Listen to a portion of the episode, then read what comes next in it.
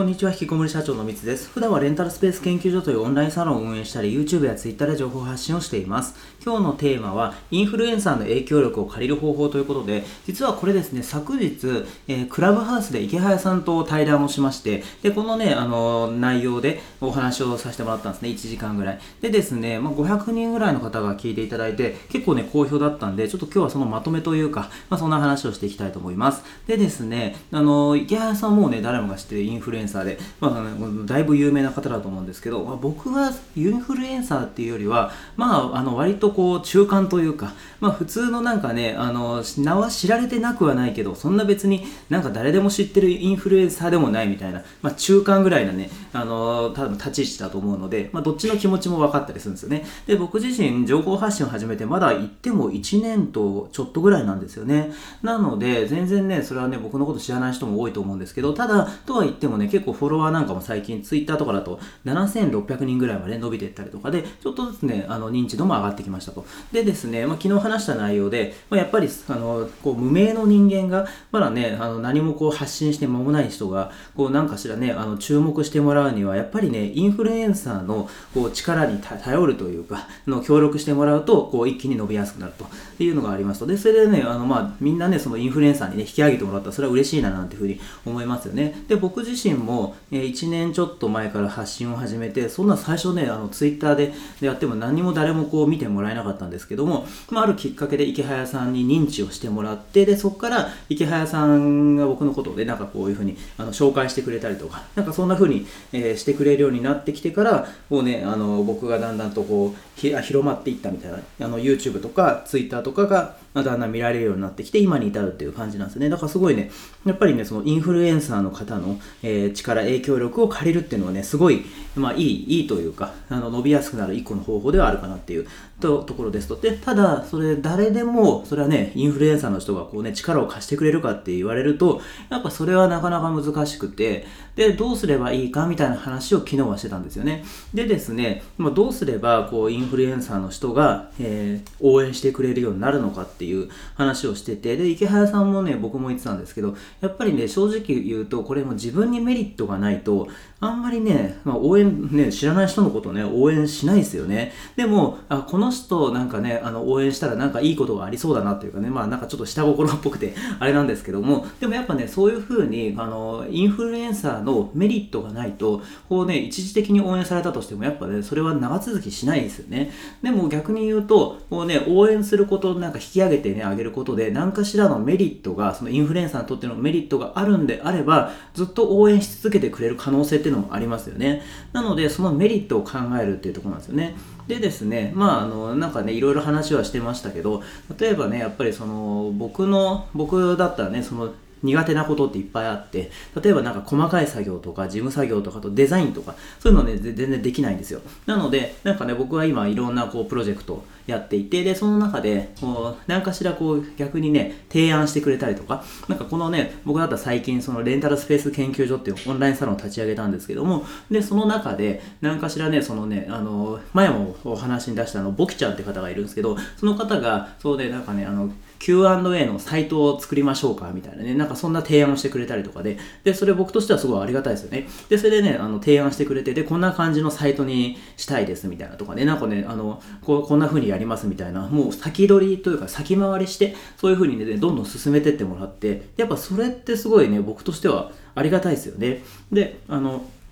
やっぱりね、あの、そういう風に、あの、なんだろう、苦手な、その、そのインフルエンサーの人が、何が、まあ、得意でで、そして何が苦手で、まあ、どういったことをすれば喜んでくれるのかなっていうのを、やっぱそれは日頃の発信を見てないとわかんないですよね、ある程度。なので、そこをこう、こうしっかりと、まあ、リサーチというか、していって、で、それで、まあね、本当、まあ、できればね、それはその、なんかすごいことをね、あの、すごいサービスをね、こう提供するとかだったらいいですけど、でもそんななかなか難しいので、いやもう本当ね、ちょっとしたこととかでもいいと思うんですよね。でもそれだけでもね、なんかやってもらえると、やっぱね、嬉しかったりするので、で、それでね、そこから、あの、あ、この人なんか、あのこういうことしてくれたんだっていうの僕だったら普通にねあの覚えてますよね。でそれで何かあったらそのあのその人に仕事を頼みたいななんていうふうにね思ったりするのでやっぱりねそういうような何かしらねあのインフルエンサーの人、あの、なんとか、あの、引き上げてくださいとかね、自分ばっかね、あの、そういうんじゃなくて、その、やっぱり、何かしらこう、ギブをしないといけないですよね、まずは。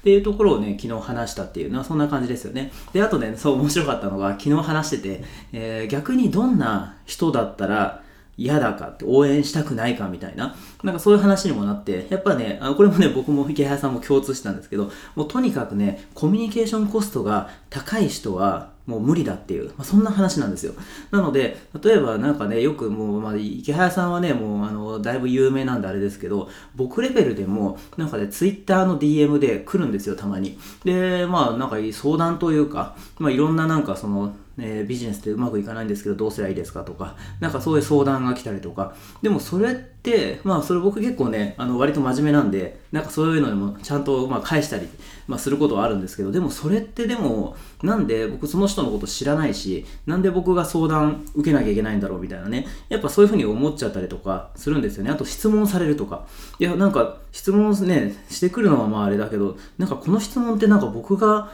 答える義務もないし、なんでこれ質問返さなきゃいけないんだろうみたいな、そういうね、コミュニケーションが、なんかこっちに、あのー、なんだろうな、あの、コストがかかるような中で、こっちが手間かかるようなことを言ってくる人とか、やっぱね、そういうのだとなかなかね、うん、あの、僕としてはこう、距離を置きたいなっていう感じなので、ちょっと厳しいかなと。でも逆に、コミュニケーションコストが低い人だったら、もうそれこそで、僕ちゃんとかそうなんですよ。さっきあの、ご紹介したその僕の、あの、オンラインサロンのメンバーでいろいろ手伝ってくれる僕ちゃんって方は、もうね、あの、先回りしたりとかね、あの、もう、バンバンバンバンやってくれるから、すごいね、コミュニケーションコストが低くて、めちゃめちゃね、あの、やりやすいんですよね。わざわざね、なんかその、毎回毎回ね、なんかたまにその、まあ、人にも、これも人によりますけど、なんか僕毎回毎回なんか細かいこととか確認されなくても、なんかどんどんもう進めてもらって、で、それでね、なんかちょっと変なとこがあったら、その時に直すみたいな方が、えー、いいかなっていうふうに思っていて、なんか、その確認してくれるのはね、まあ、ほうれん草みたいなことで、でまあいいのかもしれないですけど、僕としては、なんかその、うん、めちゃめちゃ大事なことだったら確認はしてもらった方がいいかもしれないけど、ある程度のことはもう自分で判断して、で、それで、あの、こういう感じに、えー、しましたと、決めましたと。で、それで、ただ、あの、こういう場合もあるので、もし、これでちょっとね、こう、これからダメだよってことだったら、そう教えてくださいみたいな、なんかそういうふうな、あの、やり取りの方が、まあ、スムーズですよね。そしたら、あ、じゃあそれでお願いしますって僕言えばいいだけですけど、なんか毎回、毎回、なんかこれを、え、やるのをどうすればいい、あの、確認してくださいとか、なんかね、そういうふうに言われちゃうと、やっぱね、なかなかこう、大変なんでね、やり取りが。なので、そのあたりは、もうね、あの、勝手に、勝手にやるっていうのもあれですけど、もうその、あの、どんどん進めてってもらった方が、まあ、これは僕のあれですけど、性格上、もうちゃんと確認して、あの、毎回毎回確認しろっていうね、そういうタイプの人もいるかもしれないですけど、僕とかね、多分池早さんもそうだと思うんですけど、あの、そういうタイプだったらね、あの、もうどんどんどんどん進めてってくれる方が助かるかなっていうので、そこをね、意識した方がいいかなというところですよね。で、なんかね、それで、あの、そんな話をしてて、で、それで、やっぱりこうね、あの、質問をね、質問してくるとかね、まあ、あの、なんかいろいろやり取りしている中で、あの、大体ね、この DM とかでもうやり、やり取りしてて、もう、その人が、まあ、そのちゃんとした人なのか、もうね、あの、ダメだなっていうかね、なんかそう、ちょっとね、あの、微妙な人なのかがね、もう、わかるみたいな話をしてて、池原さんが、あの、もう質問の仕方で、あの、もうね、こいつはバカだなっていうのがね、もうわかるよみたいなことをね、言ってて、で、そんな話をしてたんですよ。で、それで、まあ一通りその話がそのクラブハウスで終わった後に、なんか質問ある人いますかみたいな、あの、司会の人が言ってくれて、で、それでね、あの、めっちゃ質問しづらいですよね。でね、質問しづらかったんですけど、あの、みんな、あの、でも、あれかな、500人ぐらい聞いてくれてて、多分ね、10人以上は手挙げてくれたんですよ。で、それでね、質問してくれた方はね、ちょっとね、あの、なんか緊張しながら、こう質問をするみたいな で、なんか後でね、のの後々その、まあ、ツイッターとか僕のオンラインサロンで、あの、クラブハウス聞いてたけど、こう、ほんと質問しづらかったし、あの、手挙げるの自体にもう手が震えたみたいなね、なんかね、ことを言ってたんで、いや、それはまあ確かにね、そうだなと思ったんですけど、でも、そういうちょっと話はそれますけど、そういうね、やっぱね、まあ確かにね、あの、そんな500人も聞いてるし、で、その質問の仕方でね、バカかどうかわかるみたいな風に言われちゃうと、質問しづらいですけど、でもそこを勇気を持って、もうとにかく手を挙げてみると。で、そうすると、あのね、もしそこで話すことができたら、それだけね、いやもうそれこそ本当ね、クラブハウスで、そのもう池原さんってもうなんだろう、5万人とか多分フォロワーがいるんですよね。なので、もうそこのね、壇上に上がるだけで認知されますよね。あ、この人何なんだろうみたいな感じで、もしかしたらね、そのままフォロワー増えたりとかね、あの、ツイッターとかなんか自分のこと知ってもらうきっかけにもね、なったりするんで、だからそういうね、チャンスというか、まあ、しょうもない質問した逆効果ですけどね。でもそういうね、チャンスはものにするというかね、やった方が、まあ、いいのかなっていう。それこそね、あの、影響力を借りられますよね。で、そこでもし、なんかこの質問というか何かしらで、で、池原さんとこう、話したりとかねして、それがきっかけで、あの、池早さんも、あもしかしたら、あ、この人なんか結構面白いな、みたいなことで、えー、認知してくれる可能性もあったりするので、まあまあね、あの、失敗しても別にそんな死ぬわけでもないので、まあ、あの、そんなね、あの、怖がらずにというか、勇気を出して行動してみるのはなんかすごいいいのかなっていうふうに、えー、感じましたということで、ちょっと話は最後それちゃったんですけど、えー、今回ですね、インフルエンサーの影響力を借りる方法というテーマでお話をさせていただきました。え今日も最後まで聞いてくださって本当にありがとうございました。